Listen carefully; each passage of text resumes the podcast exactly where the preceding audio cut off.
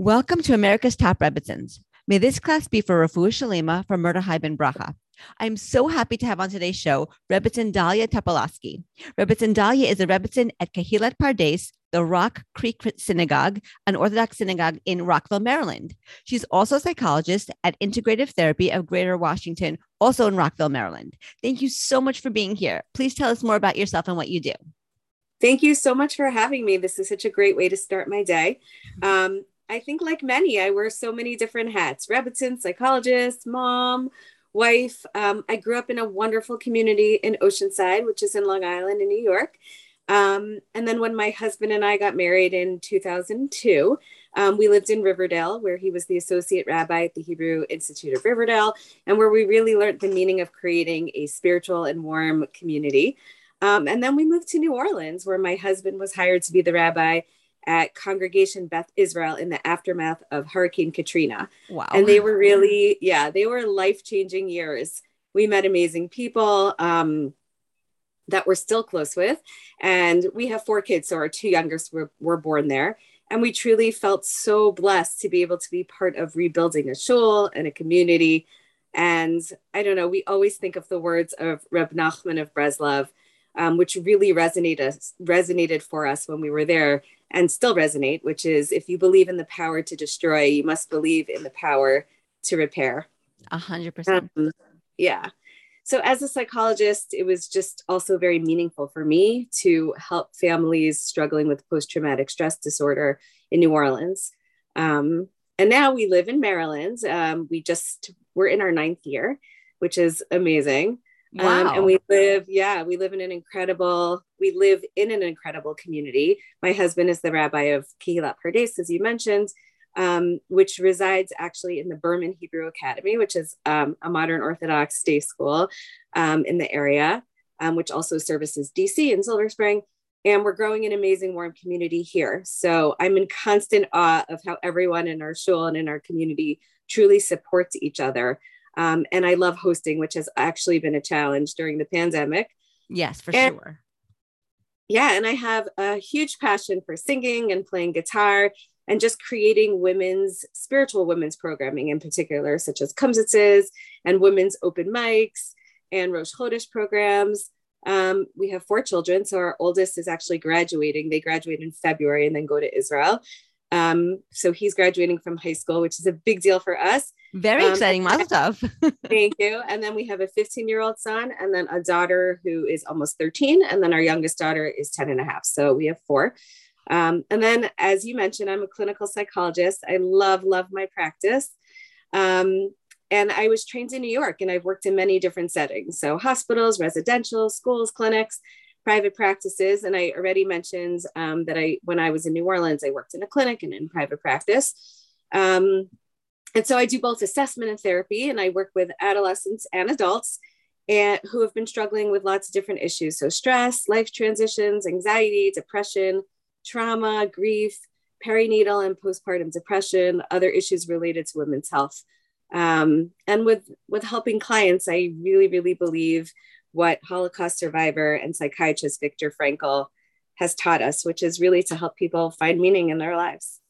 And that's the most important thing, really, really. The most important thing. You wake up with a purpose, you find a meaning in your life, and you go and you do it. And it really adds so much dimension to your life. It's really, really key. It's very key. Yes. Um, so today we're going to talk about a little bit um, about anxiety and depression. Because as a, as a psychologist for the past two years i mean it must have been so so intense for you helping people have suffered tremendous anxiety due to the pandemic. I mean our world is completely upside down and people were home with each other for 24 hours a day seven days a week for weeks and even months. And that's probably the most time that couples and families have ever spent together under the same roof. And for some families, it was really a beautiful experience, like really, but for others, uh, not so much. and many couples started arguing more with each other. Kids were fighting, and there was a general unease in many homes. And a multitude of people developed serious anxiety issues due to all the upheaval and uncertainty in a world that has completely changed from what we are used to. And I want to see if you can please talk to us about what causes anxiety and what people can do to reduce the anxiety that they have. Sure. I mean, yeah, these past two years, and I can't even believe we're saying two years. Yes. Yeah. Um, have been quite challenging. And while there have been many, many blessings, we all know it's so important to acknowledge the tremendous loss that we've all experienced in one way or another, right? Death, illness, grief due to loss of a job or inability to connect with people in person, you know, family, shul, um, community, missing special events or milestones, graduations, weddings, vacations, and just so many different changes to our normal routine and ways of life that that typically bring connection and bring comfort. Um, so understandably, there's an increase in those suffering from anxiety and, and also depression. And anxiety isn't developed or caused, you know, by one single factor. It's a combination of things right? So you have life events such as stress from a pandemic or other unpredictable life events, stress at work, school, personal relationships, marriage, financial stress, stress from global or political issues, stress from emotional trauma, stress from death of a loved one, um, stress from a medical illness or a serious condition. And there's personality factors, there's physical health conditions, there's the effect of drugs, there's a combination of a lot of these things that could all bring on and cause anxiety. And some people who experience anxiety may have a genetic predisposition, right? And these conditions can sometimes run in a family. But having a parent or a close relative with anxiety or another mental health condition doesn't mean you'll automatically develop anxiety. So it's important to just understand it could it could be caused by so many different factors. And I think it's also important to understand that anxiety um, which include things like panic disorder, generalized anxiety disorder, phobic disorders, stress disorders. They're different from typical day to day anxiety or stress, right? So, and they're the most common form of mental illness in the United States, right? When you read the statistics, it's really astounding, right? Nearly one in five adults. Um, wow. And they can involve periods of excessive worrying or fear, which is more than you would expect from just everyday stressors. And symptoms range, right, from severe, and it could include restlessness, irritability, fatigue, confusion, trouble sleeping, and just this excess worry. And so there's the thought piece, right? And then there's the physical piece of how it affects your body. And so there's lots of different ways to reduce anxiety and learning ways to engage um, in different practices that promote self care and just really building your toolbox, I think could really help people learn ways to reduce anxiety that could be life changing. So I'll just name a few, right? Yes. Um, and I'm sure you know everybody sort of knows these things, but it's helpful to to think of it as a toolbox so that when you do start to notice changes within yourself, stress level, or you know rapid heartbeat, or exhaustion, or irritability, or different things that are signs that perhaps you're going through some anxiety, there are things that you can do to help reduce that. Um, so, exercise, you know, studies show that our body actually starts producing these endorphins only after five minutes of aerobic exercise. So, it doesn't even have to be for a long time. Um, and just moving your body overall or in general could decrease tension, elevate your mood, and could also help sleep. I'm a big meditator and believer in meditation. So, you know, when you're anxious, you're generally worrying about the past, right? Like, I can't believe I did that, or about the future. But what you're not in is the present moment.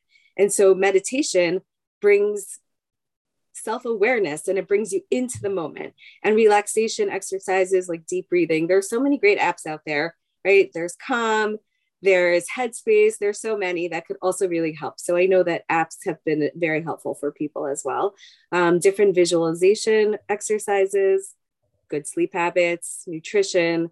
Um, and I think it's also really important to, to recognize that if your anxiety is impacting your functioning, knowing when to seek professional help and get therapy and really learn evidence based strategies such as cognitive behavioral therapy. And I don't know um, if you're familiar with ACT, which is acceptance commitment therapy. So they're all different evidence based, research based strategies that could really help reduce anxiety.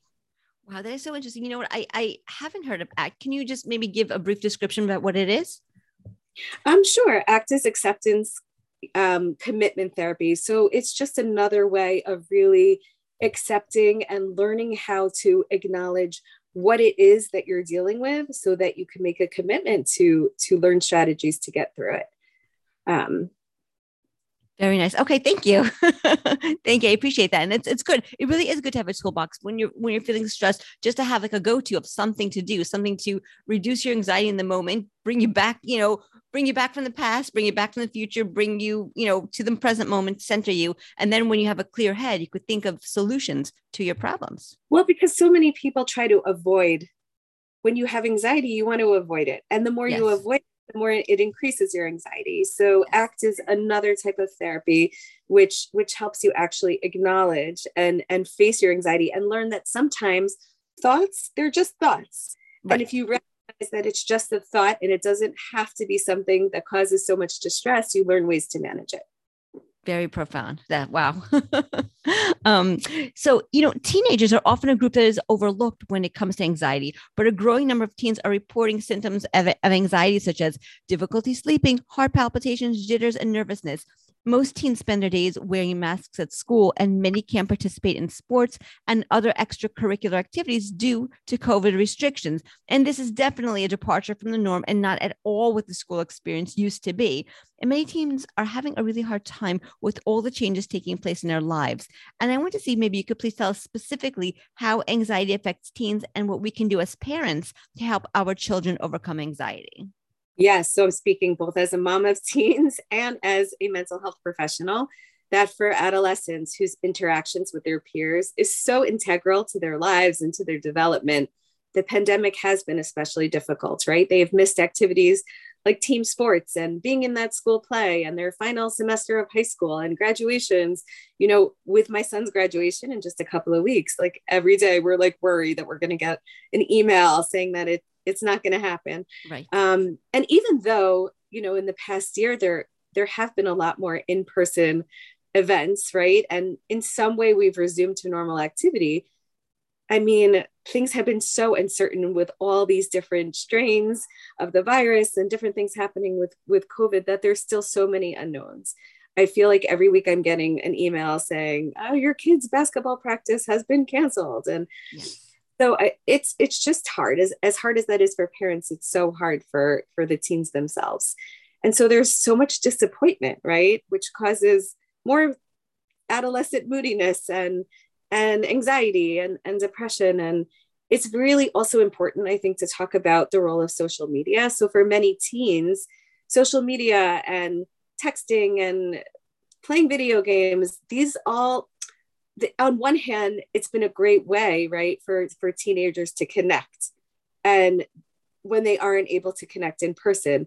But I actually read a, a very recent study that showed that despite all of their connection through social media, teens are still not feeling connected to each other. And in this one particular study, it was showing that you know one in three adolescents are still going to meet the criteria for an anxiety disorder by the age of 18 even with social media even with all these other ways to connect and that's that's an outstanding number. So it's so important for parents to really be aware of of signs. If we're not aware of the signs then we don't know how to support and help our teen. So i'm just going to talk a little bit of some symptoms that you can be aware of um, when you ask yourself, what's going on with my teenager? Because it's so hard to differentiate what's typical adolescent behavior and hmm, maybe something else is going on that I need to give them further support and get them help.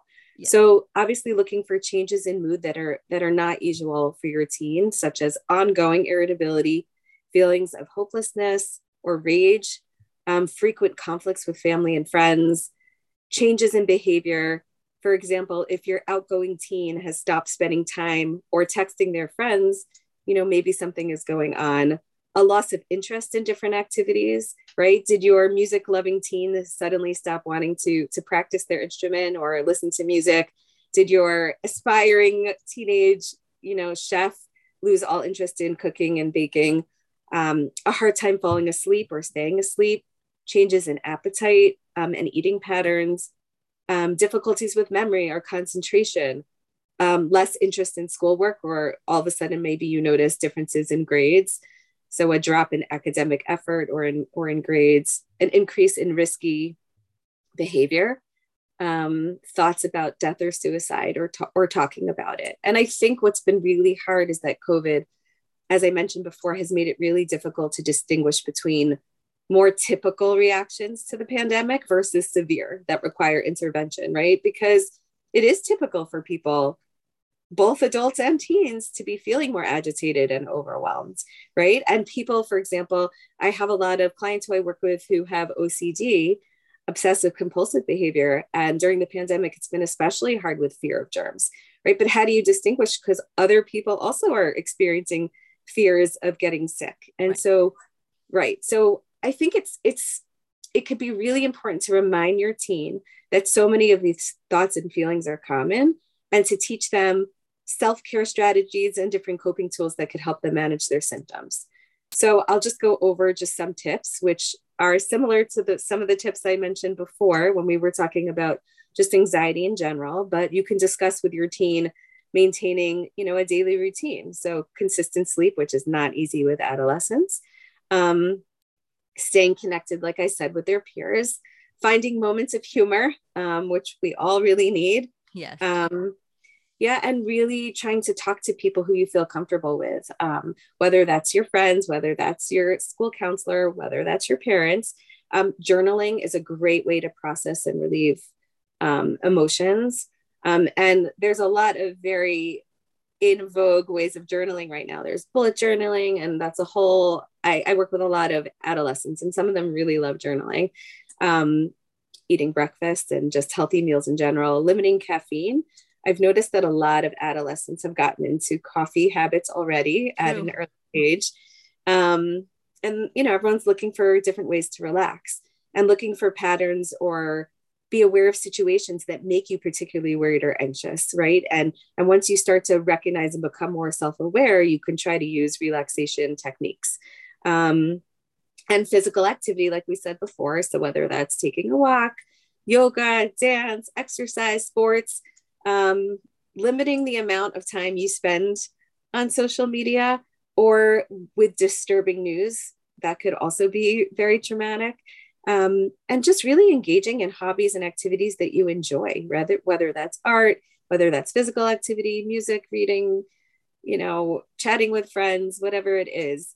And also knowing that if you continue to feel overwhelmed and you're unable to calm down and you're feeling really anxious and not yourself going to a parent, going to an adult, and really seeking help from a mental health professional, I think is really important because therapy and sometimes medication and the combination of medication and therapy could be really life changing for for adolescents who really are experiencing severe anxiety.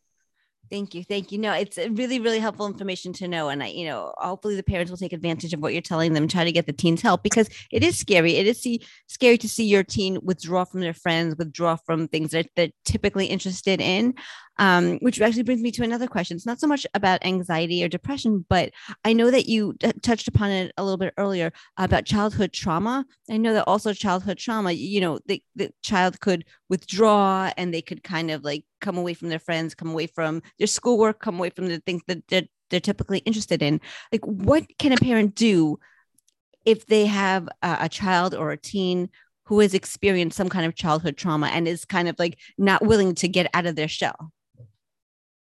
I mean that that's hard when they're experiencing something and and not willing to get out of their shell. But I think if it really is severe trauma, I think seeking help from a mental health professional um, and getting therapy. And sometimes it's individual and sometimes it's family therapy. You know, it really depends on what the trauma is, but just knowing that there are ways to get support and out there and get support for that trauma that they can work through and learn to process because trauma really is about helping people in general learn what their triggers are and recognizing that even though that happened in the past you are you are safe in the present and learning techniques to help you regulate those emotions when you are triggered. Wow. That's that's very insightful actually. I didn't know that. Thank you. Um, so I want to talk for moment about panic attacks, and those can be very, very scary.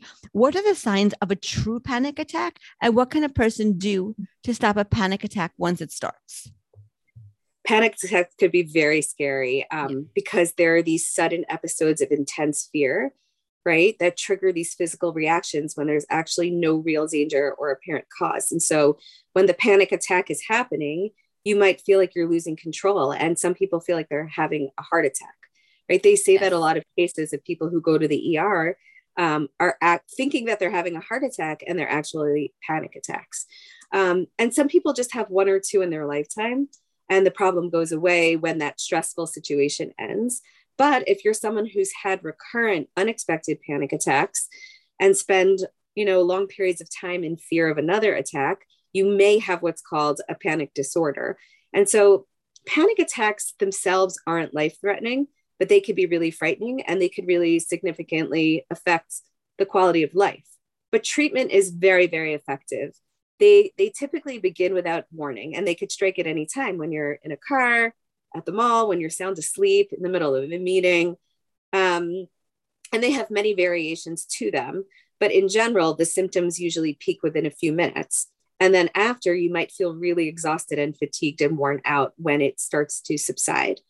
And they typically include different symptoms such as this sense of impending doom, a fear of loss of control or death, um, rapid pounding of your heart, right? Sweating, trembling, shaking, shortness of breath, a tightness in your throat, chills. Some people get hot flashes, nausea, abdominal cramping, chest pain, headache, dizziness, lightheadedness, um, a tingling sensation or numbness, feeling detached, right?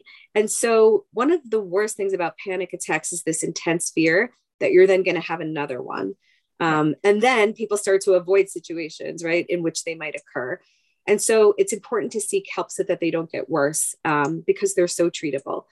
And many understand anxiety and panic as our body's like natural fight or flight response to danger, right? So, a long time ago, when we were hunters and gatherers, if, if there was a bear, that was coming after us right our body would react instinctively and our heart rate and our breathing would speed up as our as our bodies would would prepare for this really life threatening situation. Um, and so if we think of it that way our bodies still today like have this fight or flight response. And so what can you do when you have a panic attack? And i think the number one thing is to remember that that it will pass and to remember that you're right you're really not in any physical harm um, and to try to acknowledge that this is this is brief and that it's going to be over. Um, panic attacks tend to reach their peak within like 10 minutes of onset, right? And then the symptoms usually begin to subside. Um, so the next thing you can do is take deep breaths, which doesn't work for everyone. Um, deep breaths could help bring a panic attack under control. But I, I, like to actually tell a lot of my clients it's very hard when someone's having a panic attack to tell them to breathe deeply. Yes. So so it's something that I work with with clients when they're not having a panic attack, teaching them the techniques so that it becomes first, you know, first nature, um, second nature, so that they could really, really use those tools when they're having a panic attack. Because panic attacks they cause that rapid breathing and that chest tightness, which could, um, you know, make you feel even more anxious. So trying to slow down your breathing and concentrate on each breath. There are so many different breathing techniques, right? So um, there's box breathing, which is, you know, holding in four, breathing in slowly four, holding it in for four, breathing out to four seconds, and then holding it for four again. There's so many different breathing techniques. Um, using the scent technique, which is smelling something like lavender, could be really soothing and could help someone ground themselves. Yes.